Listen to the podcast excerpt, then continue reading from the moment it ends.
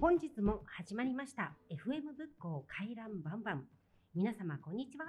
今日のパーソナリティはティナと、はい、ともみです。ともみさん、今日は初 エムシー ですね。そうなんですよ。よろしくお願いします。はい、よろしくお願いします。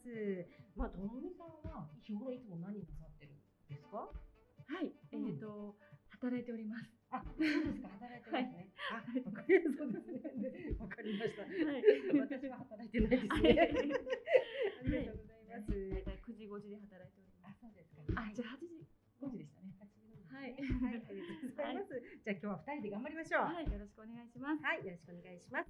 この回覧バンバンでは皆様に役立つ情報をお届けしていきたいと思っております。えー、取材依頼や感想など送っていただきありがとうございます。皆様のご意見やご感想、ご要望は公式ホームページ、公式 エスエヌエス までぜひご連絡ください。ホームページは エイチティーティーピーエスコロンスラッシュスラッシュエフエムぶっこうドットダブリューアイエックスエスアイティードットシーオーエムスラッシュエムワイハイフンエスアイティー。 各 エスエヌエス は エフエム 仏教で検索してください。YouTube では字幕付きの配信、Twitter、あと Instagram、Facebook ではそれぞれ最新情報を発信しております。すべてホームページから飛べるようにもなっておりますので、各媒体、皆さんぜひチェックをお願いいたします。では本日も仏教ケアプラザよりお送りいたします。回覧バンバンスタートです。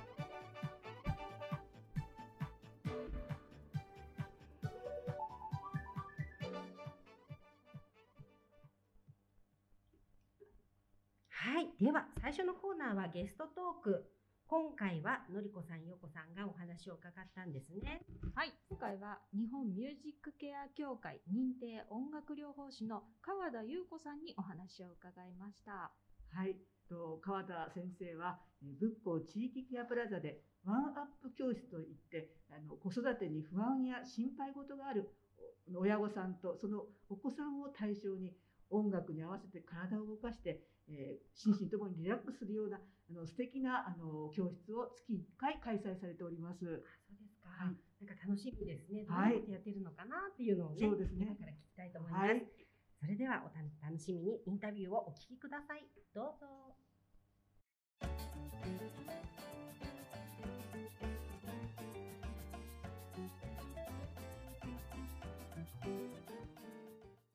毎回ゲストをお招きしてお話を伺います。このコーナー、今日はですね、川田裕子さんにお越しいただいています。川田さん、よろしくお願いします。よろしくお願いします。はい、あの名刺をいただいたんですけれども、えー、日本ミュージックケア協会の認定音楽療法士というふうに、えー、肩書きっていうんですかね、お名前の上に書いてあるんですけれども、あのまずは音楽療法士っていうのはどんな仕事なのかなっていうところからお伺いしようかなと思うんですけれども、どんな仕事なんでしょう？はい。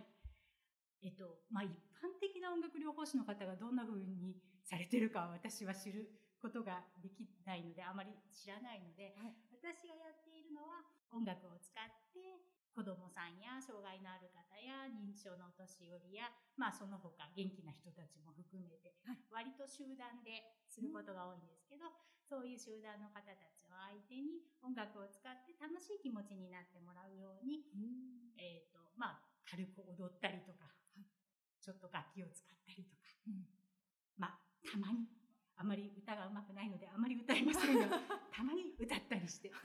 はい、そんな感じの活動です。はい、はい、で今日はあの陽子さんも一緒にインタビューに参加していただいてるんですけれども、はい、川田さんと陽子さんはものすごくお友達なんですよね。はい、あのお友達というよりか、あのケアプラザに私あの勤めてた時にあの一緒にあの月いっかいあのここで、まあ、障害とまではいかないんですけどあるかもしれないとか、あとお母さんがちょっとね初めての子育てで大変ですよね、うん、あのそういう時に育児にちょっと迷われてるとか、あのちょっと落ち込んじゃったりとかした時に相談してくださる先生としてあのこちらの方で月いちでの一緒に音楽を聴きながら、そして相談にも乗ってもらいながら楽しくあの過ごしたっていう経緯があります。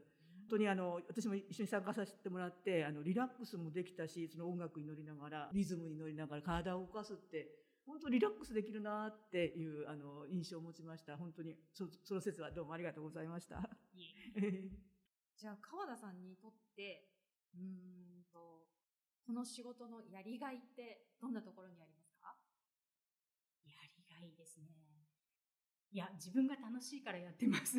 だからあの仕事というには申し訳ない、自分が趣味みたいなもので楽しくやっていて、はい、そこに、まあ、もちろん好きなだけではダメなのでいろんな心理的なことであったりとか体のことであったりとか、うん、それから、えーと、脳のことであったりとかいろんなことを勉強しないとやれないので、はい、あのそれは勉強はもちろんするんですけど、うん、でも基本は私がやってて楽しいからです。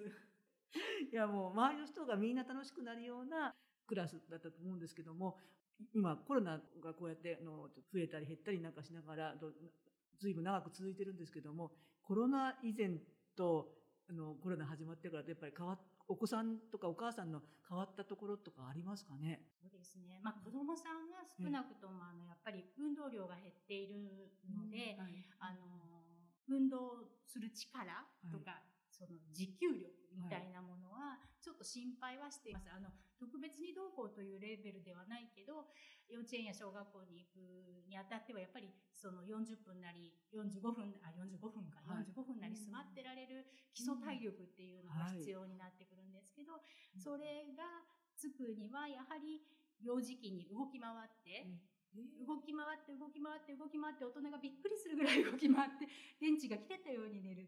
はい、であ電池が切れて寝ちゃったなと思ったらむっくり起き上がってまた動き回るっていうね、うん、大人が見たらびっくりするような、うん、っていうそういう活動の中から初めてついていく体力だと思うので、うん、自宅待機っていうのがすごく言われてた時は外に 出, 出ない、うん、お家の中では大きな声は出せないはしゃげないっていう状況の中で過ごされていたお子さんたちはあちょっと大変だっただろうなって、うん、ママたちもストレス溜まっちゃうし、うん子どものそういうやりたいエネルギーを叶えてあげれない親の辛さもあるのだろうし、うんその、まあ、親御さんも大変だったし子どもたちも大変だったなって思います、えー、と川田さんはあの先ほど自分が楽しいからあのやってますよっておっしゃってましたけど、楽しいだけじゃなくてなんかやっぱりここはちょっと気にしなきゃいけないなって思ってるところがあると思うんですけれども、心がけていることというか、うん、一番大事に根底に思っていることとか何かありますか？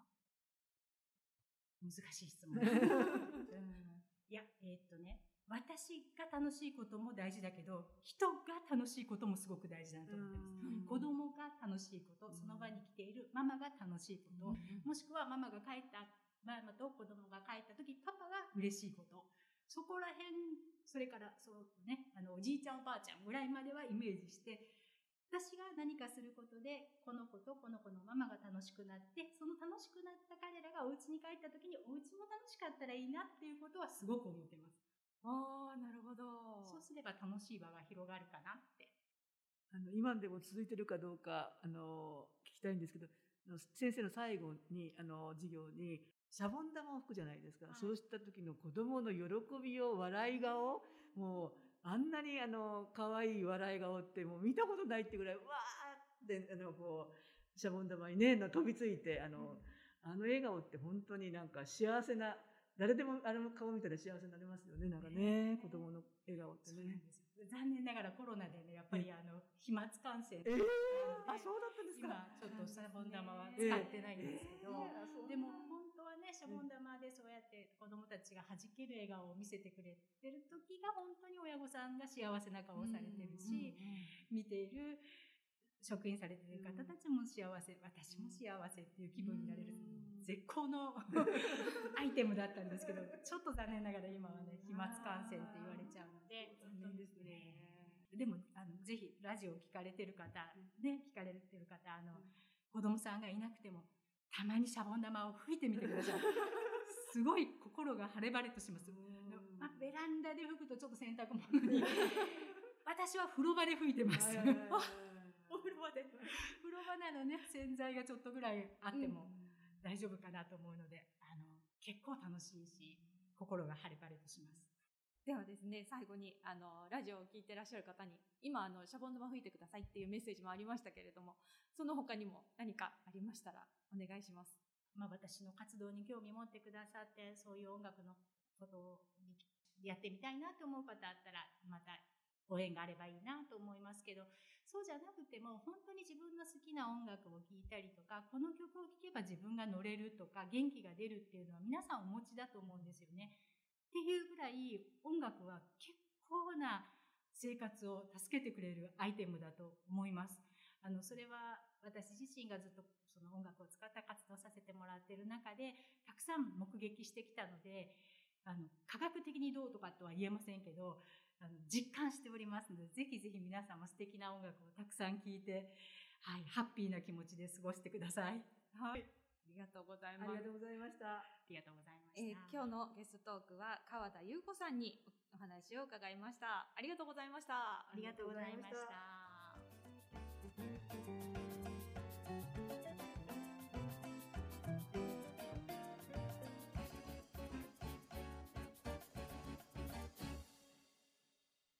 りがとうございます。すごい、なんか今聞いてて、私がなんかその、あの、聞いてるだけでハッピーになっちゃったっていう。あ、そうですよね。すごい、あの、川田先生の力というかね、あの、聞いてるだけでもすごい今、感動しちゃったんですけど、はい、えっと、どう、やっぱり実際こういう、あの、みんなを笑顔で繋いでいくっていう、まあ、あの、簡単なようで結構難しいっていうような感じになってたんですけど、どうですか、ここから。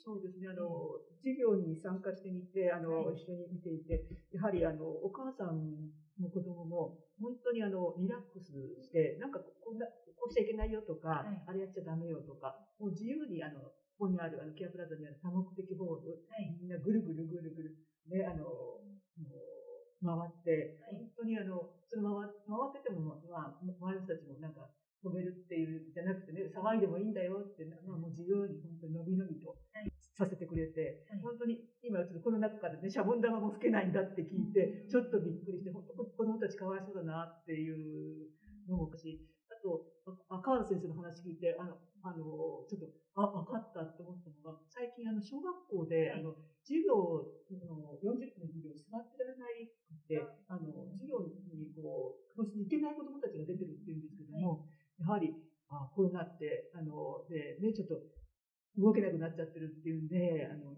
大変なことになってるんだなーっていうのをちょっと感じましたね。はい。はい。やっぱりちょっとコロナとかね、やっぱり影響が子供たちにも、ね、ちょっと及んでるんですね。はい。私はお話を聞いていて、自分の、あの、我が子、えっと、男の子二人いるんですけれども、小さい子、一緒に遊んだことを思い出しました。はい、やっぱりあのキラキラした目もね、はいはい、こちらも幸せに気分にさせてくれますし、すね、今大きくなっちゃったのでね、ちょっと目の色が、ちょっとあんまキラキラしてしまいましたけれども、小さい頃、はい、思い出して、はい、ご近所の小さい子たちにね、そうですね、はい。はい、すごいですね、あの心と体をね、うん、あの考えた先生だなって今、ね、思いました。うん、で、まあ、コロナ禍になっちゃったんですけれども、あの、コロナ禍でも、あの、できるようになったことがあるんですよって紹介してくださって、あの、名古屋、あの、リモートで、はい、なんていうんですかね、教室を今開いてらっしゃるそうなんですよ。そうですか。で、はい、えっと、私たちはこの近辺かななんて思って、はい、どちらですかって軽くお伺いしたら、はい、名古屋ですっておっしゃって、はい、で、名古屋とリモートで繋いで、はい、あの、今、活動しているんです。コロナじゃないとできないことだったかもしれないですねっておっしゃってて、ああ、そうなんだと思って。コロナ前はね、リモートでやるっていうのはなかなか考えつかなかったですけどね。そうですね。コロナでいいこともあったということですね。ありがとうございます。じゃあ楽しいインタビューを本当にありがとうございました。ありがとうございました。ともみさん。はい。突然なんだけど、保土ヶ谷でね、何が一番ってことを知ってますか？これが一番っていう、保土ヶ谷これじゃないっていう。そうですね。はい。やっぱり、あの、起伏に富んだ地形というか、やっぱり山坂が多くて、はい、はい。なので、今の時期、あの、いい景色が見れる場所、ビューポイントがたくさんありますね。はい。コキャプラも。そうですね、もちろん。はい、そうですね。私の住んでるところも、まあ、西谷浄水場の方になるんですけれども、はいはい、そこから見える景色は、本当夜景とかもすごく綺麗で、この時期、結構あの花にするので、はい、もうね、あの各所上がる時がありますからね。そうですね。どちらも見れるみたいな、山も海の方も見れるっていうところが、はい、ですね。一番いい場所かなと思います。いいなと思うところですね。まあ坂ちょっと大変ですけどね。そうですね。いい場所ですね。あ、それ一番いいですね。そうですね。まあ先月ね、このラジオでお話ししたんですが、えっと以前取材した江戸川公園ラジオ体操のえっとご出演していただいた杉さんから、ご自身が集めた保土ヶ谷の歴史や文化などを保土ヶ谷 B 級フード記をあのしてまとめていらっしゃるんですね。面白いですよね。そうです、すごい。はい。うん。それでね、保土ヶ谷なんでもナンバーワンっていうのをあの エフエム ブックで活用してくださいってご提供していただきました。すごい素晴らしいですね。で、今月からね、それを少しずつ紹介していきたいなと思ってますので、えっと今回それを紹介してくれるのはゆりこさん。はい。はい。ゆりこさん、目の前にいました。ゆりこです。ゆりこさん、気になったね、このナンバーワンっていうのはね、なんでしょうかね。そう。あのティナさんとともみさんに伺いたいんですけど、この辺りで自動車専用道路と言ったら？自動車専用道路。これインターチェンジもあるし、専用道路なので、道路の名前を言っていただけるといいな。水道道しか知らないですね。自動車しか走れない道路ってこの辺りにあります。環状に号。他にも保土ヶ谷バイパスとかね。保土ヶ谷バイパスとかね。あと横浜新道、横浜新道、戸塚に行く。そう、それ、それそれ、え、それがナンバーワンなんですか？ナンバーワンなんです。え、なんだろう。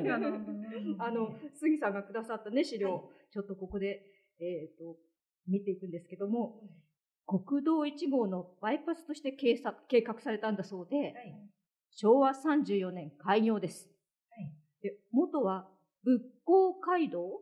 私も知らなかったんですけど、仏光街道ってなんか三沢、和田、仏光、宝泉、境に、そこなんか仏光街道らしいんですけど、はい、もともとはそれだったらしいんですけど、でしょうわさんじゅうにねんに無料区間、神奈川から常盤台の間が開通、でしょうわさんじゅうよねんになると今度はお金を取る有料区間、常盤台から戸塚が開通で。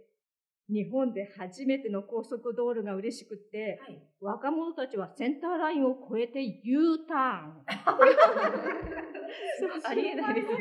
サーキットのように何回も往復でさんじゅうえんのままだったそうです。今いくらですかね？にひゃくえんぐらいしますかね。ちょっと今高いですか？今高いですよね。それがさんじゅうえんのままでサーキットみたいに何回も往復して、でも事故が多発してしょうわさんじゅうきゅうねん上下線が分離されがっかりということだったそうです。これが杉さんが教えてくれたナンバーワン。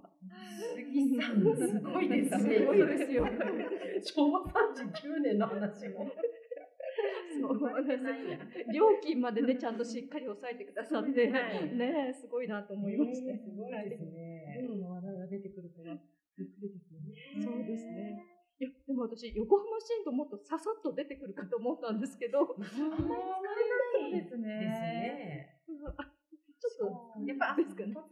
にね、あの、あれお金払うんだ。下取っちゃいますね。下取った方が。まあ、あるんですけどね。振動使うとね。そうですね。はい。で、まだまだたくさんありますので、これからもお楽しみにしてください。すごい楽しみです。いきなりね、いっかいめでこんな話するとは思わなかったので。楽しみにしております。はい、エフエム ブックではリスナーの皆さんからの情報をお待ちしていますので、どんな些細なことでも構いませんので、どしどしお寄せください。で、次は久しぶりのコーナーですね。ようこさんの取り立て野菜情報です。はい、ようこさん、お願いします。はい、なんか久しぶりなんですけども、うん、もうこれは伝えなきゃもう見られないっていうことで、あのぜひあの皆さんにお伝えいたしたいと思います。今仏光の農家さんでは、もう夏野菜がいっぱい取れてます。まあ、今、あの、来なければ絶対損っていう感じぐらいで、えー、もうここの、あの、仏教のケアプラザの通りに面している仏教、山本農園さん、そして、えー、最近ですね、その山本農園さんの近くに新しくトマトの旗を出て、また一軒で、ね、ちょっと新しいお店、あの、お店を出してるところも、無人なんですけどね、えー、そこ行ってみましたら、トマトとかキュウリ、ジャガイモなんかをありまして、そこもちょっと新しい名所になりつつあるんじゃないかなと思いますので、はい、ちょっと、あの、そば、あの、お寄りの方はぜひ行ってみてください。あと、山本温室園さんも、えー、あ、私今年初めて食べたんですけど、トウモロコシに行ってまして、なかなか美味しいですよ。だから、中、えっと、山本温室園さん、山本農園さんのトウモロコシ、今が旬です。はい、で、あと、枝豆も旬です。その他、トマト、キュウリ、えー、おかひじき、万願唐辛子、あと、今まであんまり、あの、品薄だった、ジャガイモや玉ねぎも、もう、売ってますんで、まあ、とにかく何でもあります。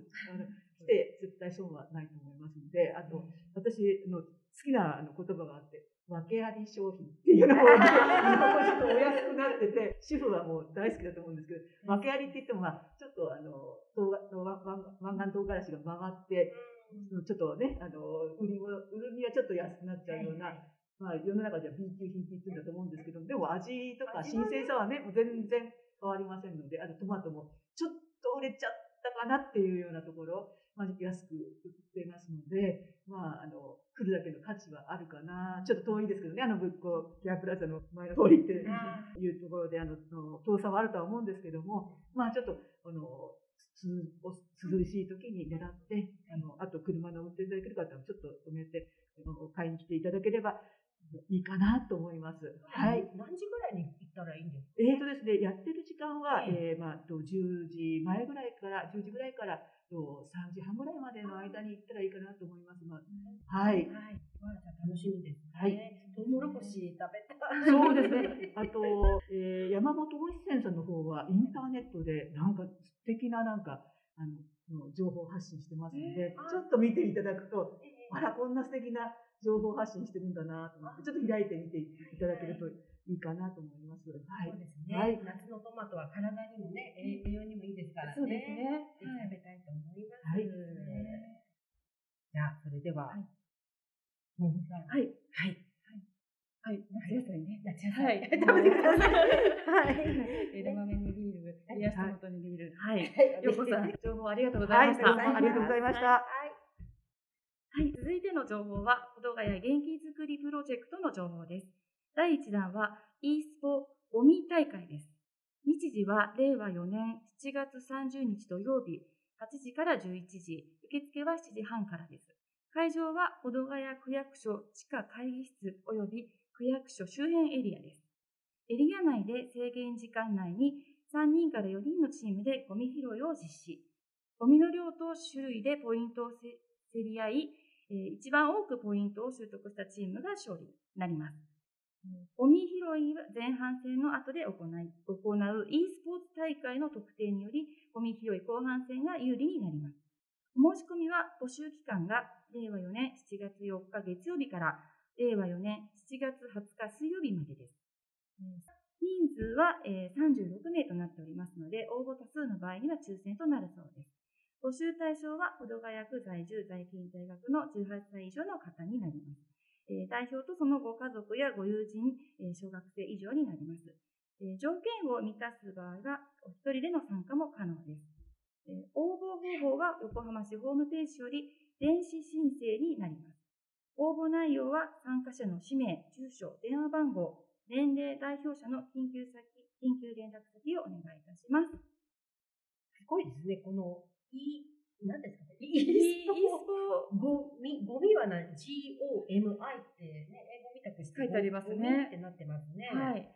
えっと、e スポゴミは、コンピューターゲームによる競技型スポーツ、e スポーツですね。スポーツなんですね。e スポーツ、確かに呼ばれてますね、コンピューターゲームの。はい。大会もあるぐらいですからね。はい。えっと、ゴミ拾い活動にスポーツのエッセンスを加えた社会奉仕活動。ゴミを組み合わせ、楽しみながら環境保全の達成を目指すソーシャルアクティビティだそうです。ゴミ拾いを楽楽しく行うことで運動効果が見込まれ、健康づくり、運動習慣の定着につながります。そして e スポーツにより働き、子育て世代など若年層の健康づくりにつなげますとのことです。ですか。じゃあゴミ拾いと、ね、ゴミ拾いをまず前半やって、はい、その後ガラッとガラッとというか変わって、ね、e スポーツを、まあ、皆さん e スポーツやりたくて来てるんですもんね。そうですね。ゲームも、ゲームもね、はい、ゴミ拾いしたくて来てる人はその e スポーツできない。そうですね。でも頑張ってやっちゃうっていう。そうですね。なかなか、うん、あの斬新な発想ですね。そうですね。はい、まああのゴミ拾い前半さんじゅうごふんかんね、えー、やるってことでスポーツが、えー、スポーツか、はい、これがごじゅっぷん。はい。いやすごいですね。いちじかんよりいちじかんぐらい全力でやっていただかないと。でその後またゴミ拾いさんじゅうごふんですね。すごいですね。すごいスケジュールになってますね。はい。これ初心者でもいいのかな。コンピューターゲームね、どんな感じのものをやるのかちょっと想像がつかないんですけど。私もあのインベーダーとか全然世代。そういうのが違う違うの？そうなんですね。違うね。うん。ね、あ、喋れない人がいましたからね。ね、でも e スポーツで世界大会とかね、オリンピック競技にもなるかもしれないっていう。はい。オリンピック？そうなんです。だからいち早くご本州のこんなプロジェクトをやるっていうのはほどがやくでね。はいはい。すごいですね。素晴らしいと思います。はい、まあでもこちらね、横浜未来機構についてっていうのがね、ちょっと書かれてるんですけど、はい、ね、未来のビジネスを、えー、と作るあの連携の基盤としてはちじゅうの企業が、はい、またはこの団体が、うん、参加しているという、こういう ファイブジー っていうのかな、ファイブジー などのね、うん、あの先端技術やそういうものを使って、動画や元気づくりプロジェクトにおける課題解決に向けて企業をコーディネートしよう。うん、すごい、なんか大きな、そうですね、プロジェクトだいいちだん。だいいちだんっていうね、ちょっとね、あの、時間のある方はぜひ、はい、ちょっと見に行きたいものですね、参加してね。ちょっとし、ちょっとスケジュール組んで、参加してみようかななんて思っちゃったりしました。ぜひ、最初の感想を褒めていただけたらと思いますが。一緒に参加しましょう。わかりました。インベーダーゲーム、インベーダーゲームで。お願いします。はい、お願いします。はい、でそれで最後にですね、はちがつむいか火曜日に花火がありますので、どうぞ娘の花火をね、ご自宅から見てください。ね、そのベランダから見えます。はい、お願いします。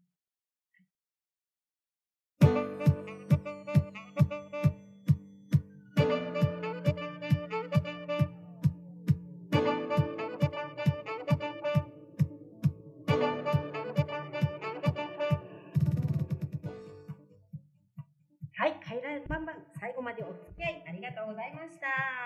ともみさん、はい、どうですか？初めて、はい、緊張したんですけれども、はい、皆さんとお話ししているうちに素の自分が思わず出てしまいました。はい、はい、楽しんでやらせていただきました。ありがとうございます。よろしくお願いします。本日の放送内容や次回の放送内容は随時更新していきますので、どうぞチェックをお願いいたします。ホームページは エイチティーティーピーエスコロンスラッシュスラッシュエフエムブッコードットダブリューアイエックスエスアイティーイードットシーオーエムスラッシュエムワイハイフンエスアイティーイー エスエヌエス はホームページから飛んでいただくか エフエム ブッコーで検索してください。本日紹介させていただきましたイベント情報につきましてもホームページや エスエヌエス でご、えー、ご案内させていただきます。それでは次回の放送ははちがつじゅうよっか日曜日となっております。